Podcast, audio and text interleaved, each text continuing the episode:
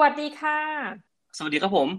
ยินดีต้อนรับกลับเข้าสู่รายการสตาร์ทยับ เพราะสตาร์ทอัพไม่มีคำว่าเรียบ ในรอบสัปดาห์นี้นะคะ ทุกท่านยังคงอยู่ด้วยกันกับพี่โสพล โสพลสุพมังมีแห่ง Busy Rabbit นะคะ แล้วก็ Grow Kid นะคะ แล้วก็อยู่กับน้องหมี Infinity Podcast เจ้าเดิม ต้องบอกว่ารอบนี้เห็นไหมเรามีการแนะนำ Grow Kid นะคะ ก็ตอนนี้คือมีทั้งเว็บไซต์นะคะ มีทั้ง Facebook แล้วก็กิจกรรมต่างๆ มากมายที่เขายัดต้องเรียกว่ายัดเข้าไปนะคะแบบคุณพ่อคุณแม่ที่แบบไม่รู้ว่าจะให้ลูกทำอะไรดีอะไรเงี้ยนะคะ รับรองว่าเข้าไปในเว็บไซต์หรือว่าแฟนเพจเขาเนี่ยไม่มีทางเบื่อแน่นอนนะคะนี่ไม่ได้ประชาพันธ์นะ แต่ว่าบอก บอกเลยว่าตัวเองไม่มีลูก แต่ว่าจริงๆได้ไอเดียหลายอันจากเพจทั้งเลลาจ๋าให้กี่คะแนนนะเพจลูกสาวที่สุพลแล้วก็เพจโกรคิดด้วยนะคะ มันก็มีกิจกรรมบางอย่างที่คนอย่างเราทำได้ยกตัวอย่างเช่น เดินทางไปเก็บสตรอเบอรี่อะไรอย่างเงี้ย strawberry picking ซึ่งแบบเป็นกิจกรรมที่ต้องบอกว่าถ้าเป็นในสมัยโบราณกาลเนี่ยค่ะสิ่งที่แบบจะป๊อปมากเนี่ยก็คือแบบอยู่ในอังกฤษอยู่ในญี่ปุ่นนะแต่บัดนี้ strawberry picking มาแล้วในเมืองไทยกิ้งเนาะเออประมาณนี้ใช่ ที่จริงคือถ้าสมมติว่าคนที่ไม่ได้พยายามสรรหาอะไร มันต้องหาเหมือนกันนะ พอดีบางทีเราอะไรเงี้ยเราแบบเฮ้ยเสาร์เราตื่นมาเราก็ไม่รู้ว่าเราอยากจะไปไหนใช่ปะสุดท้ายมันก็ไปจบที่คาเฟ่หรือไม่ก็แบบที่เดิมๆอะไรเงี้ยครับแต่ว่าพอเราค้นหามันจริงๆอะที่จริงเชียงใหม่มีกิจกรรมเยอะมากนะและเป็นกิจกรรมดีๆมากๆด้วย อย่างเดี๋ยวอาทิตย์หน้าเนี่ยครับผมกำลังทำแผนเนาะว่าจะพาเด็กๆไปชมเบื้องหลัง การให้อาหาร red panda ของสวนสัตว์เชียงใหม่อะไรเงี้ยน้องหมีรู้ไหมว่ามันมีมันคือมันคือแพนด้าแต่มันคือ red pandaตัวที่มันเหมือนแรคคูนอะสีแดงๆอะโอ้ไม่รู้จักเลยนี่ความรู้ใหม่นะเนี่ยเรดแพนด้าเนี่ยมันเป็นสัตว์ใกล้สูญพันธุ์แล้วก็ที่เชียงใหม่เองก็มีแค่ตัวเดียวรู้สึกว่าจะเป็นตัวเดียวในประเทศไทยด้วยมั้งแล้วก็มันหาเป็นสัตว์ที่หายากมากๆ แล้วก็มันจะมีกรงของมันอยู่กรงหนึ่งที่ในสวนสัตว์เชียงใหม่แหละมันมันค่อนข้างที่จะดังเลยแหละทีนี้เนี่ยพอดีช่วงที่ผ่านมาเนี่ยผมก็พยายามหากิจกรรมต่างๆเนาะแล้วก็ พอดีบังเอิญไปเจออันนี้พอดี แล้วเขาก็บอกว่าเออในที่จริงมันมีกิจกรรมแบบเนี้ยอยู่ในเชียงใหม่ค่อนข้างที่เยอะแต่ไม่มีใครรู้ เพราะมันขาดการประชาสัมพันธ์ ไม่มีการประชาสัมพันธ์จากทางเว็บไซต์เองหรือว่าอะไรเงี้ยเขาไม่มีงบประมาณเพื่อที่จะประชาสัมพันธ์ให้มันมากๆที่จริงแล้วอะเออมันเป็นกิจกรรมที่ดีมากนะเขาก็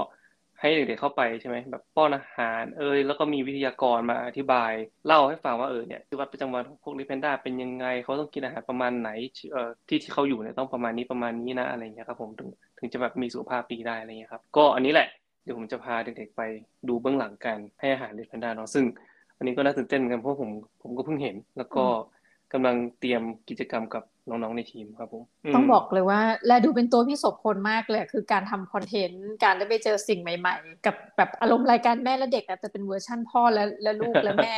พ่อและลูก เรารู้สึกเรารู้สึกตื่นเต้นนะเพราะว่า ที่จริงบางอย่างอะเราเราสนใจไงอย่างเช่น น้องหมีที่พูดถึงเรื่องสตรอเบอรี่เมื่อกี้ที่ผ่านมาเนี่ยครับก็สตรอเบอรี่เนี่ยเขาบอกว่าสตรอเบอรี่ที่ที่ผมไปเก็บเนาะต้องบอกว่ามาจากฟาร์มที่ชื่อว่าริมฟาร์มริมฟาร์มเจ้าของอะเจ้าของริมฟาร์มตอนนั้นไปนั่งคุยกัน พี่เขาก็บอกว่าเขาทำพวกที่มันเป็นโครง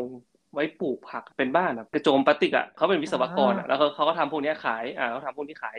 แล้วด้วยความที่ว่าเขาทำพวกนี้ขายเสร็จปุ๊บเนี่ยเขาก็เลยพยายามจะ พยายามจะหาผลิตภัณฑ์อะไรสักอย่างหนึ่งที่สามารถที่จะปลูกในเรือนพวกนี้ได้ เรือนเพาะเขาเรียกว่าเรือนเพาะชำหรือว่าสักอย่างที่เรือนปลูกเนาะแล้วก็เขาพยายามที่จะหาอะไรสักอย่างหนึ่งที่มันมันแลดูปลูกยากๆ เพื่อที่จะพิสูจน์ว่าสิ่งที่เขาทำเนี่ยเฮ้ยมันมัน work นะ สิ่งที่เขาขายมันดีนะอะไรเงี้ยครับ แล้วเขาก็ไปหาผลิตภัณฑ์ซึ่งเป็นสตรอเบอรี่ญี่ปุ่น ซึ่งสตรอเบอรี่ญี่ปุ่นเนี่ยต้องบอกว่ามันมันต่างจากของไทยเนาะ ของไทยเนี่ยมันจะมีความเปรี้ยวนำอย่างแบบเราจะบอกว่าสตรอเบอรี่พันธุ์แปดศูนย์อะไรเงี้ยบางคนก็บอกสตรอเบอรี่พันธุ์แปดศูนย์หวานนู่นนี่อะไรเงี้ยแต่ว่าถ้าใครเคยได้กินสตรอเบอรี่ของญี่ปุ่น เขาจะรู้เลยว่ารสชาติและความหอม มันค่อนข้างที่จะต่างกันมาก ๆ แล้วก็ความหวานอะไรเงี้ยเป็นจากเนื้อก็จะต่างกัน พันธุ์ที่พี่เขาปลูกชื่ออากิฮิเมะอากิฮิเมะก็เป็นแบบ princess of strawberry เลยอย่างเงี้ยครับก็คือว่าเข้าปากปุ๊บเนี่ย แบบมันเหมือนเนื้อมันจะฟูมากครับ เอาลิ้นดุนคือแบบเนื้อละเอียดเลย เนื้อแบบนุ่มหายไปเลยในปากอะไรประมาณนั้นนะแบบโอ้โหแบบมันหอมมากจริงๆนั่นแหละก็คือได้ไปก็ไปเห็นการปลูกของเขา แล้วก็พาเลลาไปพาลูกสาวไป ก็เลลาก็สนุกลูกสาวก็สนุกเราก็จะได้เห็นว่าแบบเออเนี่ยเนี่ยเขาเวลาเขาเด็ดสตรอเบอรี่เขาเด็ดอย่างนี้นะแบบ ห้ามห้ามจับแรงก็คือบิดบิดยังไง คือจับสตรอเบอรี่แล้วก็บิดหัวอะไรเงี้ยซึ่งโดยที่ว่าอย่างถ้าสมมติเราไปเด็ดสตรอเบอรี่เมื่อก่อนอะเราจับสตรอเบอรี่ใช่ไหมแล้วเราก็ดึง แต่เขาบอกเดือนนี้ดึงไม่ได้ ดึงเสร็จปุ๊บช้ำจับแรงปุ๊บช้ำคือจับเสร็จปุ๊บปิดอย่างเงี้ยครับแค่นั้นเองแล้วก็มันก็จะหักมากึก ประมาณนี้คือมันเป็นความรู้ใหม่ๆ ที่เรารู้สึกว่าเฮ้ยการได้ออกไปทำกิจกรรมเหล่านี้การที่เราได้ออกไป explore สิ่งต่างๆเหล่านี้มันก็ มันก็มีความสุข มันทำให้ความรู้สึกความอยากรู้อยากเห็นในตัวเราอะครับ มันมันมีอยู่เสมออะไรประมาณนี้โอ้โหฟังแล้วแบบตอนที่บอกสตรอเบอรี่เอาเข้าปากแล้วฟูนึกถึงสาลี่ค่ะ เอาแบบเอ๊ะมาผิดพันธุ์หรือเปล่าแต่ก็เออไปลองซะหน่อยนะคะอะวันนี้ไม่ได้มาพูดเรื่องสตรอเบอรี่นะคะ ไม่ได้มาพูดถึงเรื่องของกิจกรรมแต่ว่านี่ก็ intro เรื่องของ Grow Kid ไปแล้วไงฝากทุกท่านติดตามไม่ที่จริง เรื่องวันนี้ก็มีความเกี่ยวข้องนะมีความเกี่ยวข้องใช่ เพราะว่าที่จริงแล้วอะคนที่เริ่ม ธุรกิจเนี้ยที่เรากำลังจะพูดกันเนี่ยเขาก็ไปทำกิจกรรมเหมือนกัน แต่ว่าเขาไปเก็บเปิ้ล ธุรกิจวันนี้ที่เราจะมาพูดถึงก็คือ ธุรกิจที่ชื่อว่า Misfit Market Misfit Market เนาะก็คือ Misfit ก็เหมือนนะครับแบบพวกที่แบบแปลกปลอมเหมือนน้องหมีใช่ไหมไม่เข้าพวก Market ก็คือเป็นตลาดใช่ไหมก็คือเป็นตลาดสิ่งที่ไม่เข้าพวกอะไรประมาณนี้ ซึ่งเป็นไอเดียสตาร์ทอัพมูลค่า 2,000 ล้านแล้วนะตอนนี้ที่มาจากการเห็น Apple ล่วงเกลื่อนพื้นนี่ก็วันนี้เราจะมาพูดถึงธุรกิจนี้กันนะครับ คนที่ก่อตั้งบริษัทนี้ชื่อว่า Abhi Ramesh Abhi เนี่ยวันหนึ่งเขาไปเขาไปทำกิจกรรมมันถึงเหมือนผมเนี่ยคือเขาไปทำกิจกรรมคือไปเก็บรูปไปเก็บแอปเปิลจากฟาร์มแอปเปิลแล้วทีนี้พอระหว่างที่เขาไปเขาไม่ได้คิดอะไรเนาะพอไปถึงเสร็จปุ๊บเนี่ยเขาก็เห็นเลยว่าแบบเอ้ยเนี่ยมันมีแอปเปิลอะที่ร่วงเกลื่อนพื้นเลยนะแบบแอปเปิลที่มันสภาพที่มันสุกเกินไปแล้วครับมันก็ร่วงร่วงร่วงใช่ไหมเขาก็ไปเก็บเก็บมันนั้นเขาไปเก็บเสร็จปุ๊บเขาก็กลับมาแล้วเขาก็รู้สึกว่าเฮ้ยมันแบบมันมีแอปเปิลเกินเขาเห็นขยะที่มันเป็นอาหารนะครับ ต่อหน้าต่อตาที่ฟาร์มเลยครับ แล้วเขาก็รู้สึกว่ามันมันน่าตกใจเขาเลยรู้สึกว่าเฮ้ยเนี่ยมันมันมีอะไรบางอย่างที่เขาสามารถที่ทำได้ไหมเลยครับด้วยความที่เขาเป็นผู้ประกอบการเนาะทำทำทั้งอีคอมเมิร์ซสตาร์ทอัพของตัวเองแบบแล้วก็ทำโรงเรียนสอนการเขียนโค้ดแบบของโปรแกรมเมอร์อะไรอย่างนี้ด้วยนะครับ ก็เขาก็เริ่มรู้สึกว่าเฮ้ยมันมีวิธีที่จะช่วยสิ่งเหล่านี้ได้ไหมคือเช้าเขาใช้ชีวิตอยู่ที่เมืองฟิลาเดลเฟีย แล้วก็ทีนี้เนี่ยที่เมืองที่เขาอยู่นะครับ ช่วงที่โควิดเริ่มระบาดใหม่ๆนะครับ ก็จะมีเรื่องประเด็นเรื่องของแบบผลิตภัณฑ์ทางการเกษตรขาดแคลนเนาะหาซื้อไม่ได้ตามซูเปอร์มาร์เก็ตต่างๆอย่างเงี้ยครับซึ่งที่มันขาดแคลนเนี่ยไม่ใช่เพราะผลิตภัณฑ์ไม่มีนะไม่ใช่เพราะผักหรือผลไม้อะไรพวกนี้ไม่มี แต่เป็นเพราะระบบการขนส่ง หรือว่าอะไรพวกนี้ครับมันมันไม่เพียงพอแล้วก็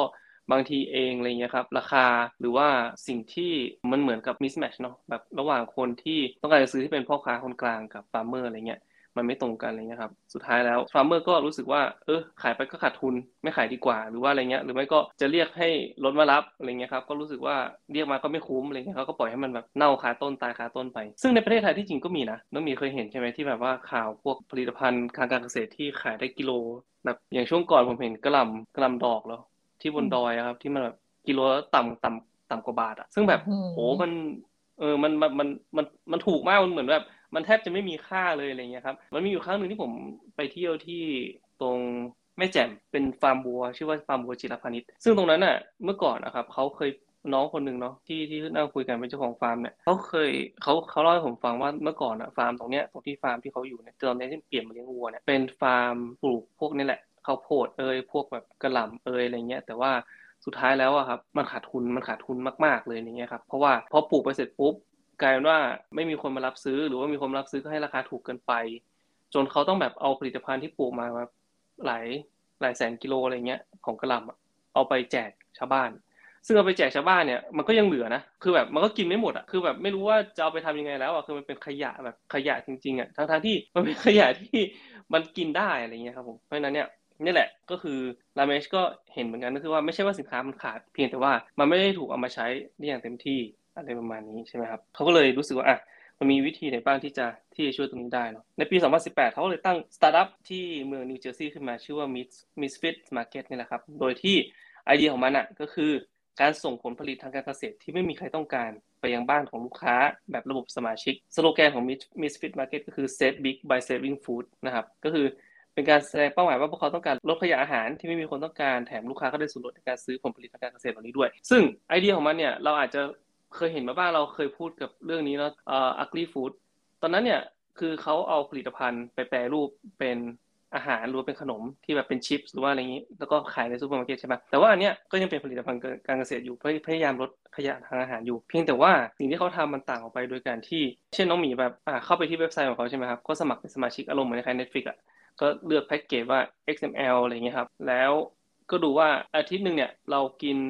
ผักหรือกินพวกผลไม้เหล่านี้ เยอะขนาดไหนเนาะก็ในกล่องนั้นอะมันก็จะให้เราเลือกว่าอะเราเลือกผลไม้แบบนี้ผักแบบนี้นู่นนี่อะไรเงี้ยครับเสร็จปุ๊บทุกอาทิตย์หรือว่าทุก2องอาทิตย์เขาก็จะส่งพวกผลิตภัณฑ์เหล่านี้มาที่บ้าน โดยที่ผลิตภัณฑ์เหล่านี้เป็นผลิตภัณฑ์ที่อาจจะคือเขาบอกว่าเป็นผลิตภัณฑ์เกรดเกรดคุณภาพนะคือเป็นออร์แกนิกฟู้ดที่แบบปลูกมาอย่างคุณภาพเพียงแต่ว่ามันอาจจะไม่ได้สวยงามมาก คือมันไปอยู่บน shelf ของซูเปอร์มาร์เก็ตดูหรูไม่ได้อย่าง Whole Foods หรือว่าริมถ้าสมมติบ้านเราก็จะเป็นริมปิงอะไรเงี้ย มันก็ไม่สามารถที่จะไปอยู่บนนั้นได้ เพียงแต่ว่าอ่ามันอาจจะไม่ได้สวยงามมาก แต่ว่าพอมาส่งมาถึงที่บ้านเนี่ยมันเป็นสินค้าคุณภาพดี เป็นผลิตภัณฑ์ที่มีคุณภาพดี และราคาถูกกว่าที่ไปซื้อที่ซูเปอร์มาร์เก็ตเราเนี่ยถึง 40%คือแบบถ้าสมมติว่าคุณคุณมีครอบครัว แล้วคุณจ่ายเงินค่าอาหารหนึ่งพันอะสรุปว่าหนึ่งพันบาทต่ออาทิตย์ใช่ปะคุณก็ save ไปเลยอาทิตย์ละสี่ร้อยสี่สี่ก็สิบหกก็พันหกละที่แบบสามารถที่จะ save ได้ต่อเดือนอะไรเงี้ยครับ เพราะฉะนั้นเนี่ยเขาเลยสร้างไอเดียนี้ขึ้นมาเนาะแล้วก็พอ เริ่มทำไอเดียนี้ครับเขาบอกว่ามันมันค่อนข้างที่จะยาก เพราะว่าอย่างแรกเลยอะคือเขาต้องสร้างระบบทั้งระบบ warehouse เนาะคือเขาต้องไปรับซื้อจากฟาร์มต่างๆ เพื่อที่จะมาส่งที่ warehouse ของเขาหลังจากนั้นเนี่ยก็ต้องสร้างระบบโลจิสติกของตัวเองด้วย เพื่อที่จะเอาอาหารเหล่านี้ไปส่งตามบ้านลูกค้าต่างๆ ซึ่งเขาใช้เวลาประมาณ 3 ปีในการตั้งระบบทุกอย่าง ใช้เงินไปประมาณเกือบ 500 กว่าล้านอะในการที่ระดมทุนเออระดมทุนคือเขาระดมทุนมาได้แหละ แล้วก็มี SoftBank ด้วย มี Soft SoftBank มาลงด้วยนะ SoftBank มาลง SoftBank Vision Fund สองมาลงประมาณ225 ล้านก็ตอนนี้มีมูลค่าประมาณ 2,000 ล้านละก็คือเหมือนกับว่าพอพอเริ่มทำตรงนี้เสร็จปุ๊บเขาก็เริ่มเห็นนะ ว่าเฮ้ยเสียงตอบรับค่อนข้างที่ดี โดยเฉพาะช่วงโควิด ต้องบอกเลยว่าพอคือเขาเริ่มปี 2018 ใช่ไหมมันเหมือนจังหวะจังหวะมันได้ด้วยตรงนี้คือแบบพอ 2018 ปุ๊บ 2019 โควิดมา โควิดมาเสร็จปุ๊บคนไม่อยากออกบ้านถูกปะคนก็เริ่มแบบมาเป็นระบบสมาชิก แล้วก็คนก็เริ่มคุ้นเคยในการซื้อพวกเนี่ยสินค้าผักผลไม้เนี่ยออนไลน์กันมากขึ้นเนาะเขาเลยมันเป็นจังหวะของมัน แล้วก็พอโควิดมาปุ๊บกลายว่าธุรกิจของเขาครับบูมบูมมากเลยนะแบบเติบโตขึ้นเขาบอกว่าภายในปี 2020อะออเดอร์แล้วก็ลูกค้าเติบโตขึ้นประมาณ 5 เท่า แล้วก็ บริษัทเปลี่ยนจากมีคนอยู่ประมาณร้อยร้อยกว่าคนเป็นประมาณพันกว่าคน ซึ่งนี่แหละมันแบบผมมันเติบโตเยอะมากแล้วก็พอมีคนเข้ามาเยอะๆตอนแรกคือเขาทำอะไรไม่ได้นะคือเขาจนจนต้องปิดเว็บไซต์อะน้องหมีคือปิดเว็บไซต์เพื่อที่จะไม่รับออเดอร์เพิ่มอะคือแบบว่าเขาบอกว่ามันมันไม่ไหวแล้วเพราะว่ามันมี waiting list ยาวมาก คือมีคนพยายามที่จะแบบพยายามเข้ามาแบบเป็นสมาชิกนานมากอะไรเงี้ยครับแล้วเขารู้สึกว่าเออมันมันต้องทำอะไรสักอย่างแล้วล่ะพอเขาปิดไปสักพักหนึ่งเสร็จปุ๊บก็กลับมาเปิดใหม่โดยที่แบบจ้างคนแบบระดมระดมคนมาแบบกันเพียบเลย แล้วก็ ตอนเนี้ยเขาก็เริ่มกลับมาขายพวกนอกจากผลิตภัณฑ์ทางการเกษตรเนาะก็ขายพวกโปเตโต้ชิพพวกแบบอาหาร พวกอาหารกระป๋องอะไรพวกนี้ครับที่มันที่มันยังดีอยู่นะ แต่ว่ามันยังมันอาจจะใกล้หมดอายุ คือจะบอกว่าหมดอายุก็ไม่ถูกเนาะมันเป็น best before อะไรเงี้ยครับมันรสชาติมันอาจจะแบบคืออาจจะเปลี่ยนไปหรือว่ามันอาจจะมันอาจจะมี shelf life ที่อาจจะแบบสั้นๆอะไรเงี้ยเขาก็จะพยายามเอามาขาย โดยที่สินค้าเหล่านั้นอะมันยังทานได้ แล้วก็มันยังมีคุณค่าทางอาหารที่ครบถ้วนอะไรอย่างนี้ดีกว่า อืม ก็นั่นแหละเขาก็จะไปเริ่มเป็นอาหาร canned food บ้างไปเริ่มเป็นอาหารพวกขนมบ้างเป็นอะไรพวกนี้ก็ขยายขยายมาเรื่อยๆนอกจากนอกจากแค่ผัก ตอนนี้ก็แบบก้าวต่อไปเนาะก็คือเขารู้สึกว่าก็เป็นห่วงอยู่เขาก็บอกว่าเขาเป็นห่วงอยู่โดยโดยที่ว่าหลังจากโควิด แล้วอะความต้องการเหล่านี้มันจะยังมีอยู่ไหมอะไรเงี้ยครับเขาก็ให้สัมภาษณ์กับ นิตยสาร Inc.com เนาะเขาก็บอกว่าเออมันก็มีความเป็นห่วงอยู่ แต่ว่าเขารู้สึกว่าคนน่าจะเริ่มเริ่มชินกับการอาหารแบบนี้ การการได้รับแพ็กเกจเหล่านี้มาที่บ้านโดยที่ตัวเองไม่ต้องไปซื้อของที่ซูเปอร์มาร์เก็ตเพราะว่ารู้อยู่แล้วว่าผักหรือว่าอาหารประเภทไหนที่ตัวเองอยากทานหรือว่า สามารถที่จะปรับเปลี่ยนได้นะระหว่างทางก็อย่างอาทิตย์หน้าอะไรเงี้ยครับอยากจะไม่อยากกินแครอทละอยากจะได้เป็นผักกาดหอมหรือว่าอะไรเงี้ยครับก็สามารถที่จะปรับเปลี่ยนได้ในระหว่างทางเขาบอกว่าคนก็เริ่มชิน แล้วก็เริ่ม expect ในการที่แบบว่าทุกวันพุธของก็จะมาถึงหน้าบ้านอะไรประมาณนี้เขาก็หวังว่าสิ่งที่เขากำลังทำอยู่เนี่ยจะมาช่วยลดทั้งขยะอาหาร แล้วก็ทำให้คนที่ซื้อของเขาไปเนี่ยก็ได้ส่วนลดของอาหารที่มีคุณภาพด้วยนะครับเขาบอกว่าในปี 2021 ปีเดียวเนี่ยเขาลดขยะอาหารไปได้ประมาณ 58 ล้านกิโลกรัมถือว่าค่อนข้างเยอะนะแล้วก็กระจายรายได้ให้ farmer คนที่เป็นเกษตรกรเนี่ย ได้มากถึง 155 ล้านเหรียญกับ 60 ฟาร์ม ที่เขาเป็น partner อยู่ทั่วอเมริกา ซึ่งตอนนี้เขาส่งไปได้ประมาณวันนั้นที่ไปดูแผนที่เนาะมีประมาณ 3-4 รัฐเองครับ ที่เขาแบบยังส่งให้ไม่ได้ครับ แต่นอกนั้นเนี่ยในอเมริกาเนี่ยเขาส่งได้หมดละคือแบบเขาตั้งไว้เขาในหลายที่ครับผมก็จะมีฟาร์มที่เป็นคอนแทคอยู่ทั่วประเทศ เพราะนั้นเนี่ยมันเป็นมันเป็นบิสเนสที่ใช้ใช้แรงเงินค่อนข้างเยอะคือบอกว่าตอนแรกเนี่ยเขาบอกว่าใช้แรงเงินเยอะมาก กว่าจะกว่าจะทำให้มันสำเร็จเป็นรูปเป็นร่างตรงนี้ได้เพราะฉะนั้นเนี่ย มันเป็นธุรกิจที่เข้ายาก คือจะบอกว่าจะเข้ามาได้อะคุณต้องมีความตั้งใจที่จะช่วยตรงนี้จริงๆอะไรเงี้ยครับเขาบอกมาจินมันน้อยน้อยน้อยน้อยมากๆเลยเนี่ยกำไรแบบน้อยมากๆแต่ว่าเขารู้สึกว่าสิ่งที่เขาอยากทำก็คือการลดขยะอาหารให้ให้ได้มากที่สุด ช่วยทำให้สิ่งเหล่านี้เกิดประโยชน์กับตัวเองมากที่สุดอย่างเงี้ยครับนั่นแหละก็คือเป้าหมายของของเขาเนาะใช่ จบแล้วนี่นะคะ ก็ถือว่าสัปดาห์นี้ก็มาอัปเดตเรื่องราวพี่โสพลอันที่หนึ่งนะคะ กับโกรคิดนะ แล้วก็ถัดไปก็เลยพูดเรื่องเนียนซะเลยนะคะ ว่าแต่ว่าพอพูดถึงเรื่องธุรกิจเนี่ยครั้งแรกที่พูดถึงเรื่อง Apple นะเราก็นึกถึงเซอร์ไอแซคนิวตันนะไม่น่าเชื่อว่าความเชื่อมโยงนี้นะคะ มันมาถึงเรื่องราวของธุรกิจที่ได้รับแรงบันดาลใจจากแรงโน้มถ่วงของโลกเหมือนกันนะคะ ยังไงแปลว่าทุกสิ่งอะมันสามารถเกิดขึ้นได้จากสิ่งใกล้ตัวเรา